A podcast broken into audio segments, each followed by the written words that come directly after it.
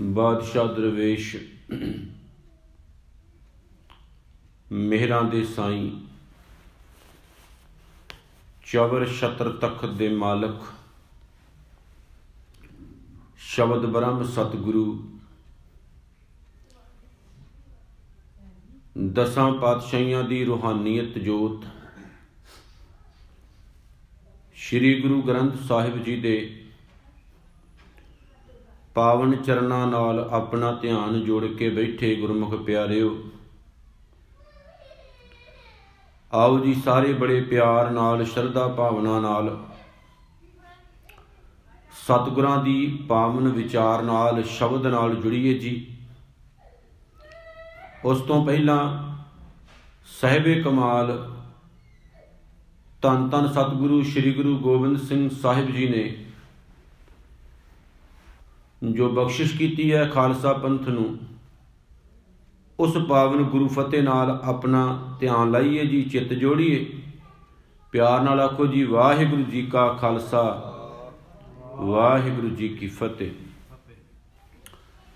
ਸਤਿਗੁਰੂ, ਸ੍ਰੀ ਗੁਰੂ ਅਮਰਦਾਸ ਸਾਹਿਬ ਜੀ ਦਾ ਪਾਵਨ ਬਚਨ ਰਾਗ ਭੈਰੋਂ ਦੇ ਵਿੱਚ ਗੁਰੂ ਅਮਰਦਾਸ ਸਾਹਿਬ ਸੱਚੇ ਪਾਤਸ਼ਾਹ ਜੀ ਦਾ ਇਹ ਪਾਵਨ ਸ਼ਬਦ ਰਾਗ ਭੈਰੋਂ ਦਾ ਨੌਵਾਂ ਬਚਨ ਹੈ। ਇਤੋਂ ਤੱਕ ਗੁਰੂ ਅਮਰਦਾਸ ਸਾਹਿਬ ਜੀ ਦੇ ਭੈਰੋਂ ਰਾਗ ਦੇ 9 ਸ਼ਬਦ ਬਣਦੇ ਨੇ। ਗੁਰੂ ਅਮਰਦਾਸ ਸਾਹਿਬ ਜੀ ਨੇ ਬੜੀ ਕਿਰਪਾ ਕੀਤੀ ਹੈ ਇਹਨਾਂ ਸ਼ਬਦਾਂ ਦੇ ਰਾਹੀਂ। ਗੁਰੂ ਅਮਰਦਾਸ ਸਾਹਿਬ ਨੇ ਬਖਸ਼ਿਸ਼ ਕਰਦਿਆਂ ਹੋਇਆ ਕਿ ਕਹਿੰਦੇ ਨੇ ਪਰਮਾਤਮਾ ਦਾ ਨਾਮ हे ਮੇਰੇ ਭਰਾਵੋ, ਬਹੁਤ ਦੁਲੱਭ ਹੈ। ਲੜੀਵਾਰ ਵਿਚਾਰ ਦੇ ਅਧੀਨ ਅਸੀਂ ਜਿੰਨੇ ਸ਼ਬਦਾਂ ਨੂੰ ਹੁਣ ਤੱਕ ਵਾਚਿਆ ਹੈ, ਗੁਰਬਾਣੀ ਦਾ ਹਰ ਇੱਕ ਸ਼ਬਦ ਇੱਕ ਗੱਲ ਦਾ ਬਾਰ-ਬਾਰ ਸੰਕੇਤ ਦੇਗਾ ਤੁਹਾਨੂੰ। RAM ਦਾ ਨਾਮ, ਪਰਮਾਤਮਾ ਦਾ ਨਾਮ, ਬੰਦਗੀ ਦੀ ਗੱਲ ਕਰੇਗਾ, ਨਾਮ ਦੀ ਗੱਲ ਕਰੇਗਾ। ਜਦੋਂ ਵੀ ਸਤਿਗੁਰੂ ਜੀ ਗੱਲ ਕਰਦੇ ਨੇ, ਕਿਸੇ ਦੇ ਖੰਡਨ ਦੀ ਵੀ ਗੱਲ ਕਰਦੇ ਨੇ ਨਾ, ਕਿਸੇ ਵਹਿਮ ਦੇ, ਭਰਮ ਦੇ ਕਰਮ ਕਾਂਡ ਦੇ ਸਬੰਧ ਦੇ ਵਿੱਚ ਸਤਿਗੁਰੂ ਜੀ ਕੁਝ ਬੋਲਦੇ ਨੇ, ਤਾਂ ਉਸ ਟਾਈਮ ਵੀ ਉਹਨਾਂ ਤੋਂ ਛੁਟਕਾਰਾ ਪਾਉਣ ਦਾ ਜਰੀਆ ਤੇ ਤਰੀਕਾ ਸਤਿਗੁਰੂ ਜੀ ਨਾਮ ਹੀ ਦੱਸਦੇ ਆ, ਪਰਮਾਤਮਾ ਦੇ ਨਾਮ ਦੀ ਹੀ ਗੱਲ ਕਰਦੇ ਆ। ਜਿਵੇਂ ਸਤਿਗੁਰੂ ਦਾ ਇੱਕ ਜਗ੍ਹਾ ਤੇ ਬਚਨ ਆਉਂਦਾ ਹੈ, ਕਰਮ, ਧਰਮ, ਪਖੰਡ ਜੋ ਦੀਸੇ। ਤਿੰਨ ਜਮ ਜਗਾਤੀ ਲੁੱਟੈ ਸਤਿਗੁਰੂ ਜੀ ਕਹਿੰਦੇ ਨੇ ਧਰਮ ਦੇ ਵਿੱਚ ਬੜੇ ਪਖੰਡ ਪੈਦਾ ਹੋ ਗਏ ਨੇ।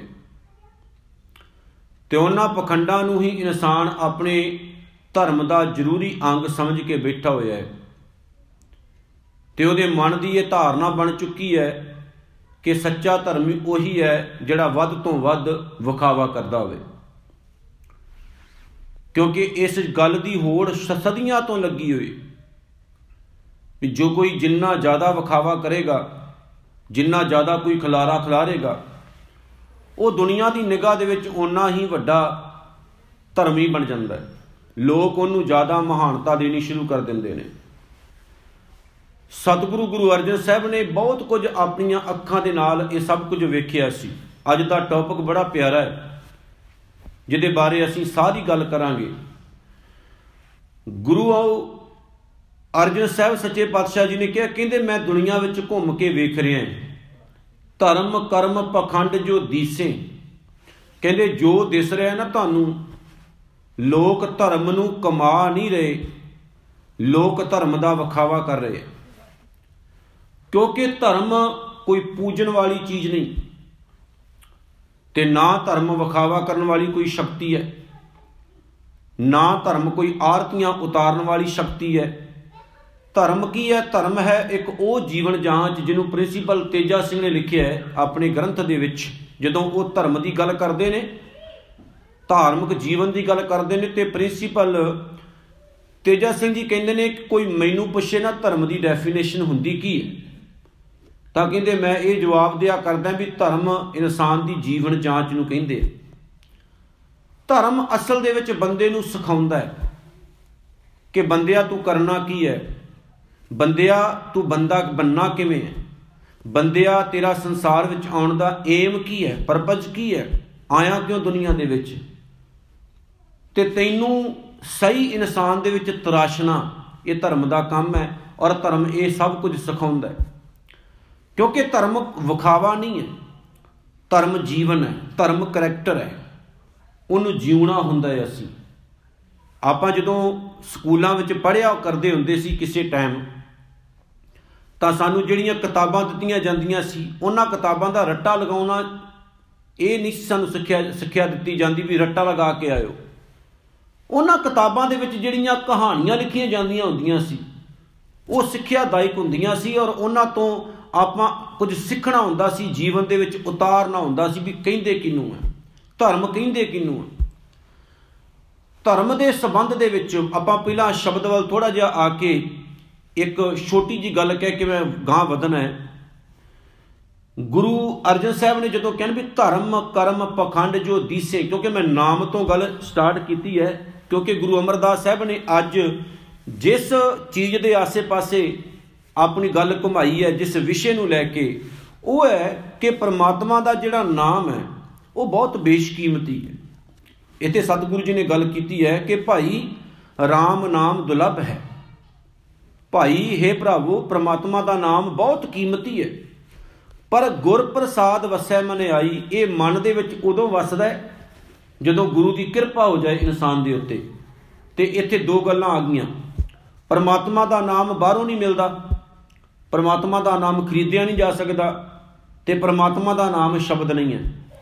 ਪਰਮਾਤਮਾ ਦਾ ਨਾਮ ਅੱਖਰ ਨਹੀਂ ਹੈ।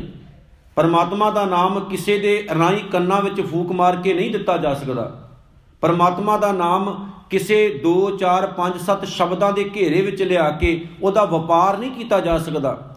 ਤੇ ਨਾ ਪਰਮਾਤਮਾ ਦਾ ਨਾਮ ਬਿਜ਼ਨਸ ਦੇ ਤੌਰ ਤੇ ਵਰਤ ਕੇ ਕੋਈ ਕਹਿ ਸਕਦਾ ਵੀ ਇਹ ਮੈਨੂੰ ਹੀ ਅਥਾਰਟੀ ਹੈ ਤੇ ਮੈਂ ਹੀ ਤੈਨੂੰ ਦੇ ਸਕਦਾ ਕੋਈ ਦੂਸਰਾ ਬੰਦਾ ਤੈਨੂੰ ਨਹੀਂ ਦੇ ਸਕਦਾ। ਕਿਉਂਕਿ ਗੁਰਬਾਣੀ ਕਹਿੰਦੀ ਹੈ, ਆਪ ਜਪੋ, ਅਵਰਹਿ, ਨਾਮ ਜਪਾਵੋ। ਪਰ ਗੱਲ ਇੱਥੇ ਖਤਮ ਹੋਈ ਕਿ ਰੱਬ ਦਾ ਨਾਮ ਬੇਸ਼ਕੀਮਤੀ ਹੈ ਦੁਲੱਭ ਦੁਲੱਭ ਦਾ ਦੁਲੱਭ ਆਪਾਂ ਉਸ ਚੀਜ਼ ਲਈ ਵਰਤਦੇ ਹਾਂ ਜਿਹੜਾ ਔਖਾ ਲੱਭੇ, ਜਿਹੜਾ ਬਹੁਤ ਔਖਾ ਮਿਲੇ। ਉਹਨੂੰ ਕਹਿੰਦੇ ਨੇ ਦੁਲੱਭ ਰੱਬ ਦਾ ਨਾਮ ਭਰਾਵੋ, ਬਹੁਤ ਦੁਲੱਭ ਹੈ। ਬਹੁਤ ਹੀ ਬੇਸ਼ਕੀਮਤੀ ਹੈ, ਐਕਸਪੈਂਸਿਵ ਹੈ ਔਰ ਇਹ ਨਾਮ ਮਨ ਦੇ ਵਿੱਚ ਹੀ ਵਸਦਾ ਹੈ। ਇਹ ਵੀ ਨਾਲ ਗੱਲ ਸਮਝਣ ਵਾਲੀ ਹੈ ਵੀ ਮਨ ਦੇ ਵਿੱਚ ਹੀ ਵਸਦਾ ਹੈ। ਇਹਨੇ ਨਾਮ ਨੇ ਕੇਵਲ ਅੰਦਰ ਜਾਣਾ ਤੇ ਜਾਣਾ ਕਿੰਨਾ ਦੇ ਰਾਈ ਹੈ? ਕੰਨਾਂ ਰਾਈ ਜ਼ੁਬਾਨ ਰਾਈ ਹੱਥਾਂ ਰਾਈ ਪੈਰਾਂ ਰਾਈ ਪੂਰੇ ਸਰੀਰ ਦੇ ਕਰਮਾਂ ਦੇ ਰਾਈ ਕਿਉਂਕਿ ਨਾਮ ਕੱਲਾ ਸੁਣਿਆ ਨਹੀਂ ਜਾ ਸਕਦਾ। ਨਾਮ ਨੂੰ ਕਮਾਇਆ ਜਾ ਸਕਦਾ ਹੈ, ਵਰਤਿਆ ਜਾ ਸਕਦਾ ਹੈ। ਪੈਰਾਂ ਰਾਈ ਨਹੀਂ, ਹੱਥਾਂ ਰਾਈ ਨਹੀਂ, ਅੱਖਾਂ ਰਾਈ ਨਹੀਂ, ਜ਼ੁਬਾਨ ਰਾਈ ਨਹੀਂ। ਹੁਣ ਜਦੋਂ ਸਤਿਗੁਰੂ ਉੱਥੇ ਗੱਲ ਕਰਦੇ ਨੇ, ਗੁਰੂ ਅਰਜਨ ਸਾਹਿਬ ਜੀ ਤਾਂ ਕਹਿੰਦੇ ਨੇ, ਕਰਮ ਧਰਮ ਪਖੰਡ ਜੋ ਦੀਸੇ, ਤਿੰਨ ਜਮ ਜਗਾਤੀ ਲੂਟੈ ਨਿਰਵਾਨ ਕੀਰਤਨ ਗਾਵੋ ਕਰਤੇ ਕਾ ਨਿਮਕ ਸਿਮਰਤ ਜਿਤ ਛੂਟੈ। ਵੇਖੋ, ਦੋ ਗੱਲਾਂ ਹੁੰਦੀਆਂ।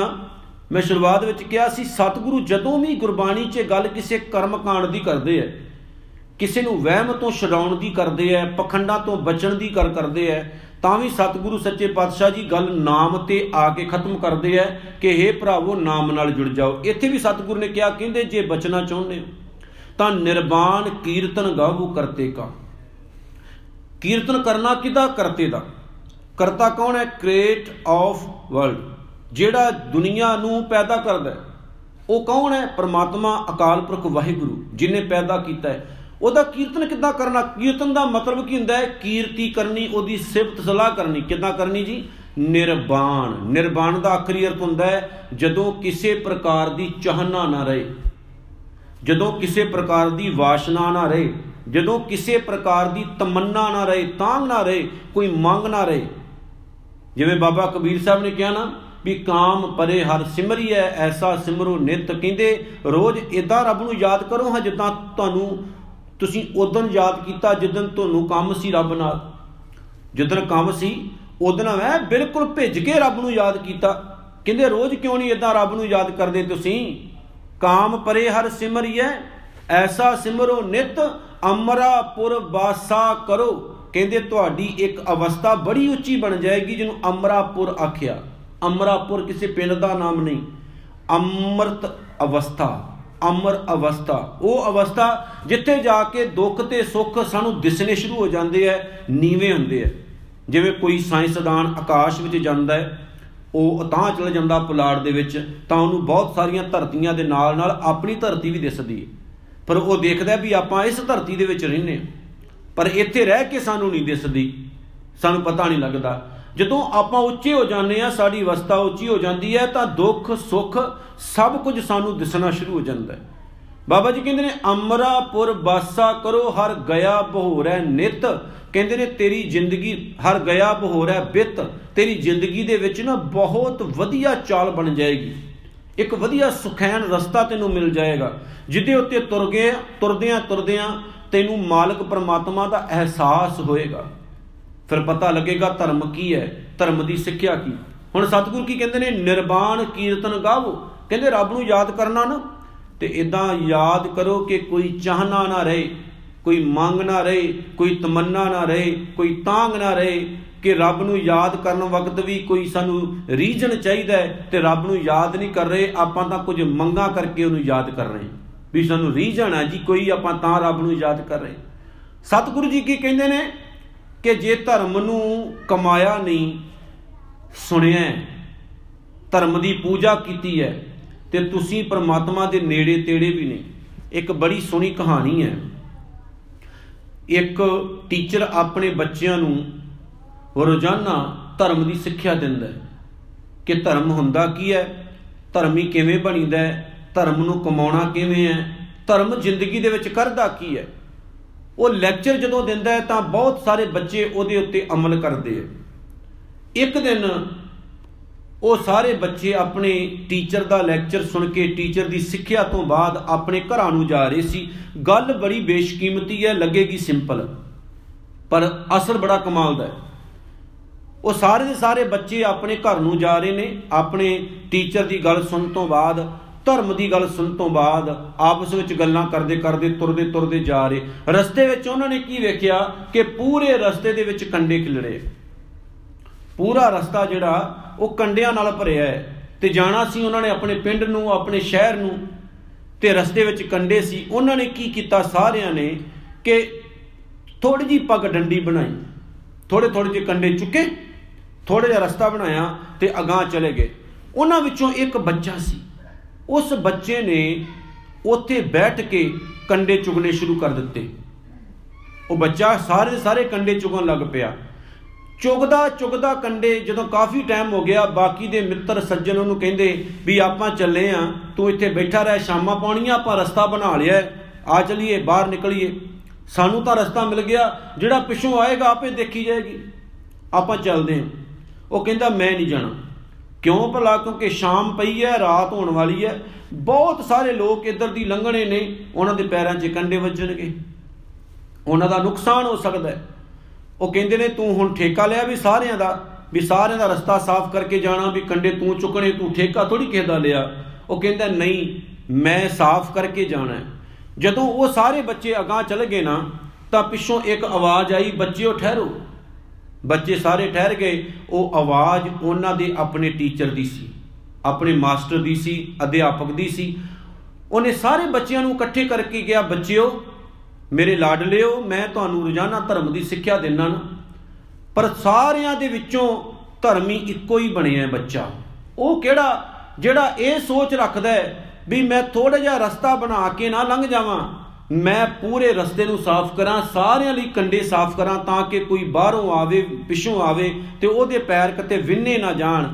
ਤੁਸੀਂ ਰਾਜਨੀਤਿਕੋ ਇਹ ਧਰਮੀ ਹੈ, ਇਹ ਸੱਚਾ ਧਰਮੀ ਹੈ। ਕਿਉਂਕਿ ਤੁਹਾਡੀ ਸੋਚ ਦੇ ਵਿੱਚ ਇਹ ਰਾਜਨੀਤੀ ਹੈ ਵੀ ਆਪਣਾ ਰਸਤਾ ਬਣਾ ਕੇ ਚਲੇ ਜਾਓ, ਪਿੱਛੋਂ ਜਿਹੜਾ ਆਏ ਆਪੇ ਸਾਫ਼ ਕਰਦਾ ਰਹੇਗਾ, ਆਪਾਂ ਕੋ ਠੇਕਾ ਥੋੜੀ ਲਿਆ ਕਿਸੇ ਦਾ। ਤੁਸੀਂ ਸੱਚੇ ਧਰਮੀ ਨਹੀਂ ਬਣ ਬਣ ਪਾਏ। ਸੱਚਾ ਧਰਮੀ ਉਹ ਹੁੰਦਾ ਹੈ ਜਿਹੜਾ ਆਪਣੇ ਆਪ ਨੂੰ ਤਾਂ ਸੁਰੱਖਿਅਤ ਕਰਦਾ ਹੀ ਕਰਦਾ ਹੈ। ਪਰ ਉਹ ਦੂਸਰਿਆਂ ਲਈ ਵੀ ਕੁਝ ਕਰਕੇ ਜਾਂਦਾ ਹੈ, ਭਲਾ ਕਰਕੇ ਜਾਂਦਾ ਹੈ। ਧਰਮੀ ਦੀ ਡੈਫੀਨੇਸ਼ਨ ਸਹੀ ਮਾਨੇ ਦੇ ਵਿੱਚ ਆ ਇਹਨਾਂ ਪੰਕਤੀਆਂ ਦੇ ਵਿੱਚ ਹੈ।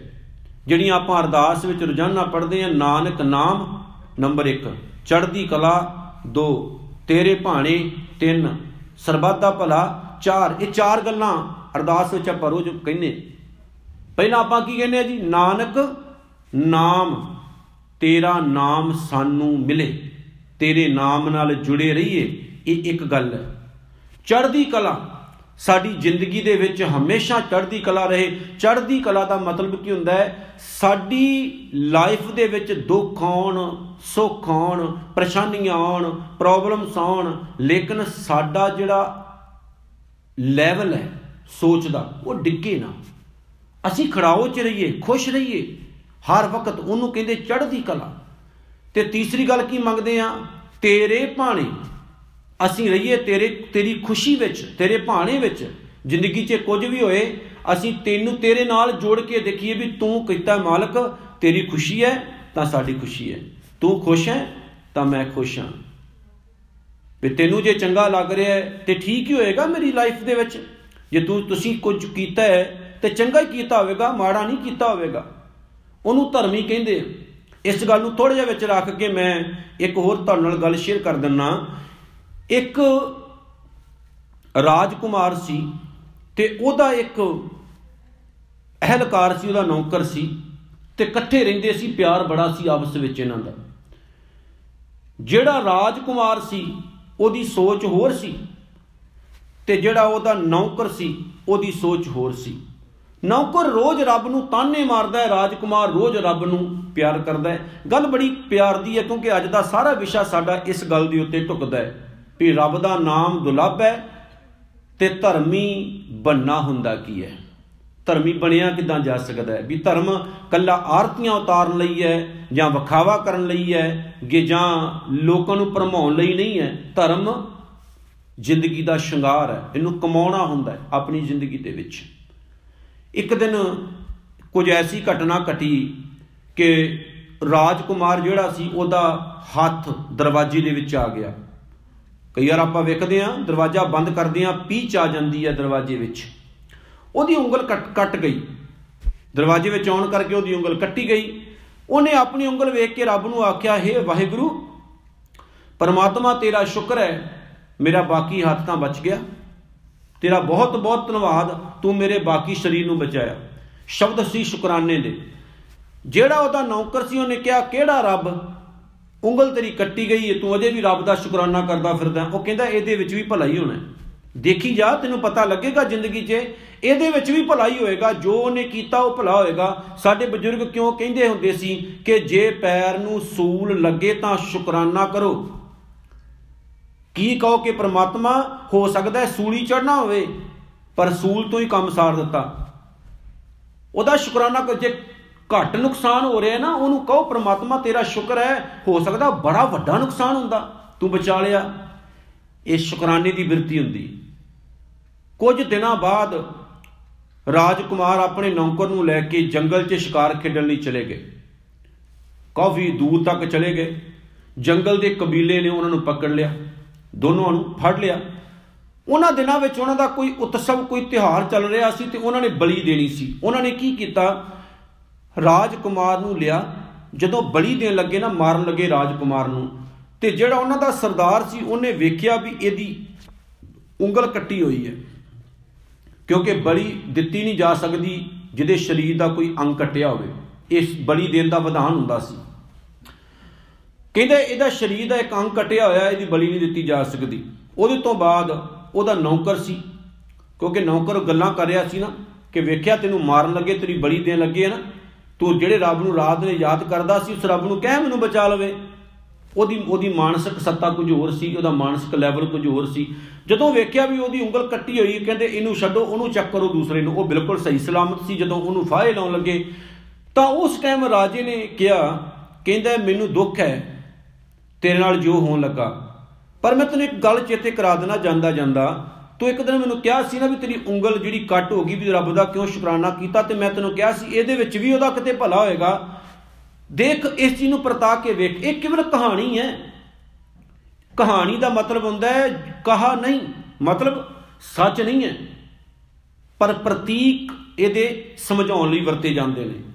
ਕਹਾਣੀਕਾਰ ਸਮਝਾਉਣ ਲਈ ਸਾਨੂੰ ਵਰਤਦਾ ਹੈ ਵੀ ਜ਼ਿੰਦਗੀ 'ਚ ਕੁਝ ਵੀ ਐਪਨ ਹੋਵੇ, ਉੱਥੇ ਇਹ ਨਾ ਕਹੋ ਬੜਾ ਮਾੜਾ ਹੋਇਆ, ਕਹੋ ਕਿਤੇ ਨਾ ਕਿਤੇ ਇਹਦੇ 'ਚ ਸਾਡਾ ਫਾਇਦਾ ਹੋਏਗਾ, ਸਾਡਾ ਪ੍ਰੋਫਿਟ ਜ਼ਰੂਰ ਹੋਏਗਾ, ਜੋ ਪ੍ਰਮਾਤਮਾ ਕਰੇ। ਤਾਂ ਉਸ ਟਾਈਮ ਰਾਜਕੁਮਾਰ ਨੇ ਕਿਹਾ, ਤੈਨੂੰ ਮੈਂ ਕਿਹਾ ਸੀ ਨਾ, ਇਹਦੇ 'ਚ ਕੋਈ ਨਾ ਕੋਈ ਭਲਾ ਹੋਏਗਾ। ਦੇਖ ਲਾ, ਇੱਕ ਚੀਚੀ ਜਾਂ ਉਂਗਲ ਕੱਟਣ ਦੇ ਨਾਲ ਮੈਂ ਬਚ ਗਿਆ ਤੇ ਮੇਰੀ ਜਗ੍ਹਾ ਤੇ ਤੂੰ ਫਾਹੇ ਲੱਗਣ ਲੱਗਾ।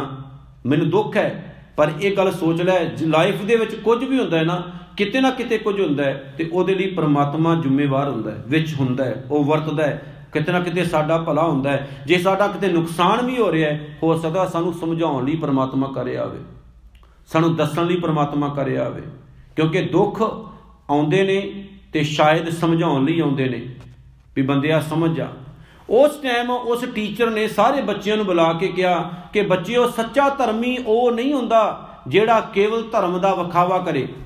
ਵੀ ਮੈਂ ਬਹੁਤ ਵੱਡਾ ਧਰਮੀ ਆ ਔਰ ਮੈਂ ਧਰਮ ਦੀ ਗੱਲਾਂ ਨੂੰ ਵੇਖੋ ਕਿੰਨਾ ਦ੍ਰਿੜ ਕਰਦਾ, ਕਿੰਨਾ ਮੰਨਦਾ, ਜਿੱਦਾਂ ਮੈਂ ਅੱਜ ਆਪਣੇ ਵੱਲ ਆ ਜਾਣਾ ਕਿ ਸੱਚਾ ਧਰਮੀ ਉਹ ਨਹੀਂ ਜਿਹੜਾ ਨਿਰਾ ਬਾਣੀਆਂ ਪੜੇ ਨਿਰੀ ਸੇਵਾ ਕਰਦਾ ਹੋਵੇ, ਜਿਹਨੂੰ ਬਾਣੀਆਂ ਬਹੁਤ ਕੰਠ ਹੋਣ, ਜਿਹਦੇ ਕੱਪੜੇ ਬਹੁਤ ਵਧੀਆ ਹੋਣ, ਜਿਹੜਾ ਭੇਖ ਜ਼ਿਆਦਾ ਕਰਦਾ ਹੋਵੇ ਨੈਵਰ ਸੱਚਾ ਧਰਮੀ ਉਹ ਹੈ ਜਿਹਦਾ ਕੋਈ ਭੇਖ ਨਾ ਭਾਵੇਂ ਹੋਵੇ, ਜਿਹਨੂੰ ਕੱਖ ਨਾ ਭਾਵੇਂ ਆਉਂਦਾ ਹੋਵੇ, ਲੇਕਿਨ ਉਹ ਭਾਈ ਕਣਈਏ ਵਰਗੀ ਸੋਚ ਰੱਖਦਾ ਹੋਵੇ।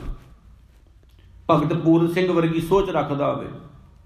ਉਹਦੀ ਸੋਚ ਦੇ ਵਿੱਚ ਸੰਸਾਰ ਦਾ ਭਲਾ ਹੋਵੇ, ਕੌਮ ਦਾ ਭਲਾ ਹੋਵੇ ਤੇ ਦਿਲ ਤੋਂ ਚਾਹੁੰਦਾ ਹੋਵੇ ਆਪਣੇ ਗੁਰੂ ਨੂੰ, ਉਹ ਸੱਚਾ ਧਰਮੀ ਹੋ ਸਕਦਾ ਹੈ। ਉਹ ਸਹੀ ਮਾਇਨੇ ਦੇ ਵਿੱਚ ਉਸ ਦੁਲੱਭ ਨਾਮ ਦੀ ਪ੍ਰਾਪਤੀ ਕਰ ਚੁੱਕਾ ਹੁੰਦਾ ਹੈ, ਜਿਹੜਾ ਦੁਲੱਭ ਨਾਮ ਮਿਲਦਾ ਨਹੀਂ। ਦੁਲੱਭ ਨੂੰ, ਨਾਮ ਨੂੰ ਦੁਲੱਭ ਕਿਉਂ ਕਿਹਾ ਗਿਆ? ਬੇਸ਼ਕੀਮਤੀ ਕਿਉਂ ਕਿਹਾ ਗਿਆ? ਤਾਂ ਹੀ ਕਿਹਾ ਗਿਆ, ਕਿਉਂਕਿ ਸਹੀ ਮਾਇਨੇ ਦੇ ਵਿੱਚ ਦੁਨੀਆ ਲਈ ਕਰਨਾ ਬਹੁਤ ਵੱਡੀ ਗੱਲ ਹੈ।